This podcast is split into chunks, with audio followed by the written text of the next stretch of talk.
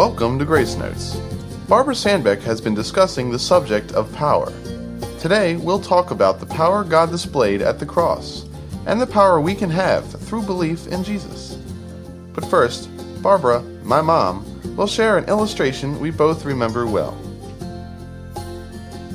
One of the most momentous occasions in Kevin's life and ours was when he graduated from high school. I'd asked Dale if he'd videotape it, but he said he couldn't enjoy it as much as he did, so I said, No problem, I'll just video it myself.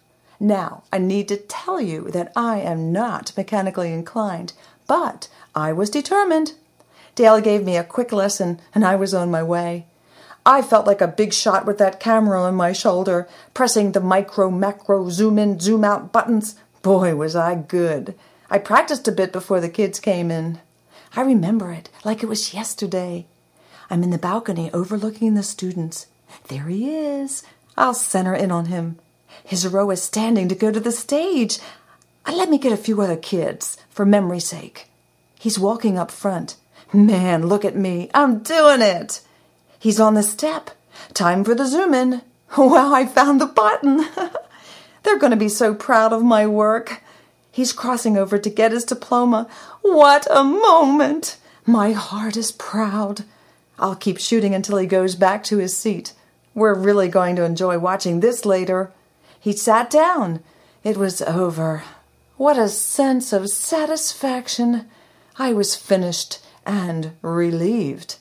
I went to turn off the record button, and it was never on. I wanted to say a big ugh, like Charlie Brown did when Lucy pulled a football out from under him. I'd waited 12 years for this moment, and it was gone forever. I stood there trying to figure out how I was going to redeem myself and realized that there just had to be an illustration in this. I sat down in silence, humiliated. And then I thought of how proud I'd acted when I was doing my good deed. And I thought of the many people, even in our churches, playing the role, saying all the right things, maybe even teaching Sunday school, who are not plugged in. Oh, they may look good, but there's no power behind their work because they're not connected with the power source, Almighty God, through belief in Christ. They may live their whole life believing it will count for something, but when God opens the book of life, He'll not find their name recorded there. How sad. Jesus himself said in Matthew 7 22 and 23, Many will say to me on that day, Lord, Lord, did we not prophesy in your name, and in your name drive out demons and perform many miracles? Then I will tell them plainly, I never knew you.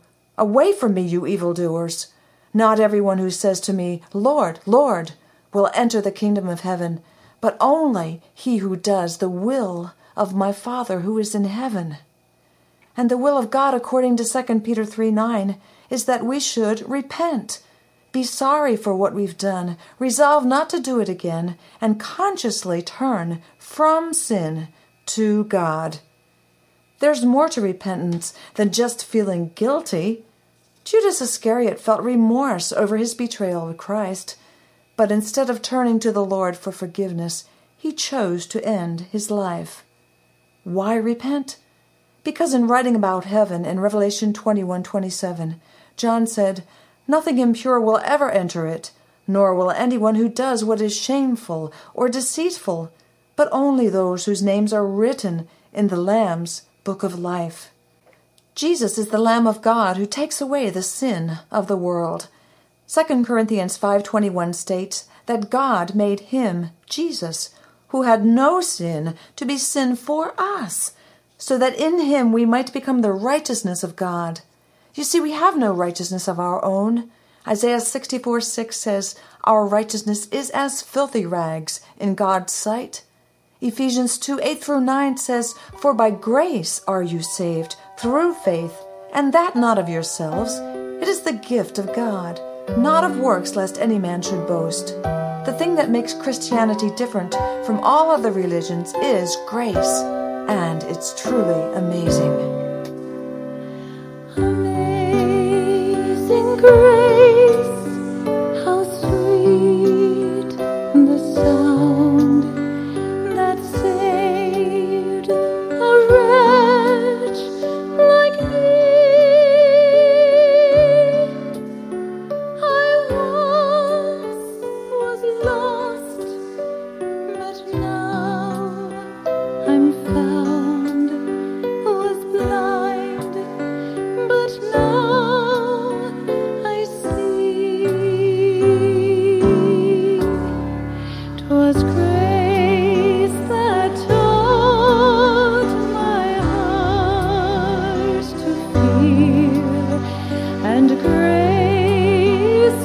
feel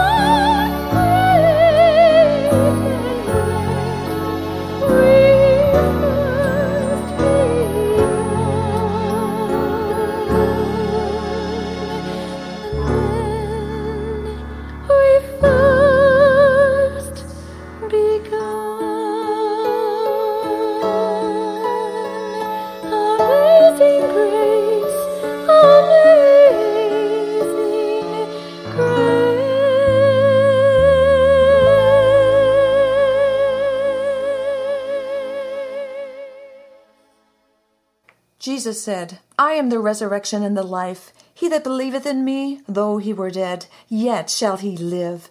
And whosoever liveth and believeth in me shall never die. True repentance enables us to believe in Christ, the life giver. When we believe on his name, which means Savior, he gives us power to become the sons of God. God places himself in us through the Holy Spirit.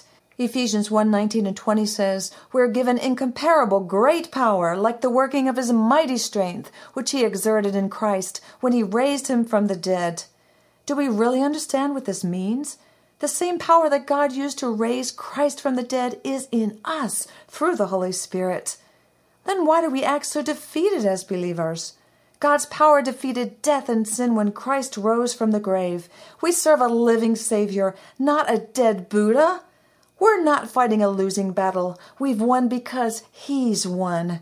What's keeping you from joining the winning team? The Apostle Peter denied Christ, but God forgave him. God will forgive you too of anything you've ever done and give you the power to be His child and to live eternally. Let's listen now to Peter's story of repentance and forgiveness. The and doors were barred and all the windows fastened down. I spent the night in sleeplessness and rose at every sound. Half in hopeless sorrow and half in fear the day to find the soldiers breaking through to drag us all away. Just before the sunrise, I heard something at the wall. The gate began to rattle and a voice began to call. I hurried to the window, I looked down into the street, expecting Sergeant Hodges and the sound of soldiers' feet. But there was no one there but Mary, so I went down to let her in. John stood there beside me as she told me where she'd been. She said they've moved him in the night and none of us knows where. The stone's been rolled away and now his body isn't there. So we both ran toward the garden, then John ran on ahead. We found the stone in the empty tomb just the way that Mary said. But the winding sheet they wrapped him in was just an empty shell. And how or where they'd taken him was more than I could tell. Oh, something strange had happened there, just what I did not know. John believed a miracle, but I just turned to go. Circumstance and speculation couldn't lift me very high.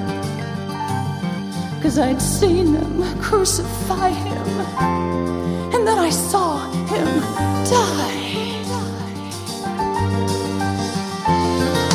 Back inside the house again, the guilt and anguish came. Everything I'd promised him just added to my shame. When at last it came to choices, I did not, I knew was alive, it wouldn't be the same.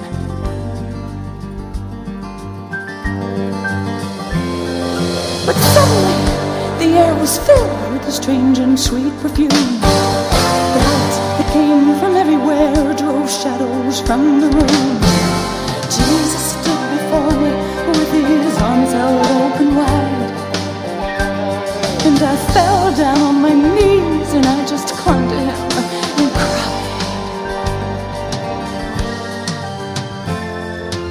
Then he raised me to my feet, and as I looked into his eyes, the love was shining out from him like sunlight from the skies.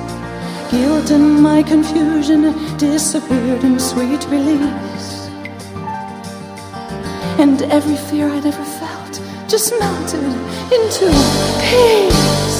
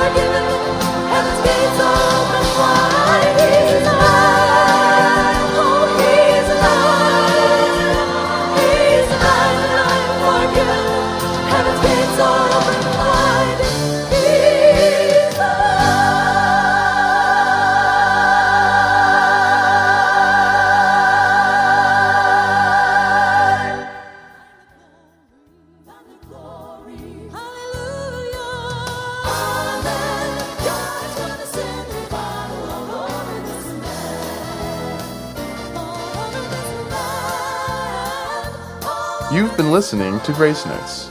Thanks for joining the program. If this ministry has blessed you, please let us know. Write to Sandbeck Ministries, P.O. Box 581, Fallston, Maryland 21047, or email us through our webpage at www.sandbeckministries.com. And if God leads you, send along a love gift. Join us on our next program. We'll continue our discussion on power and surrender.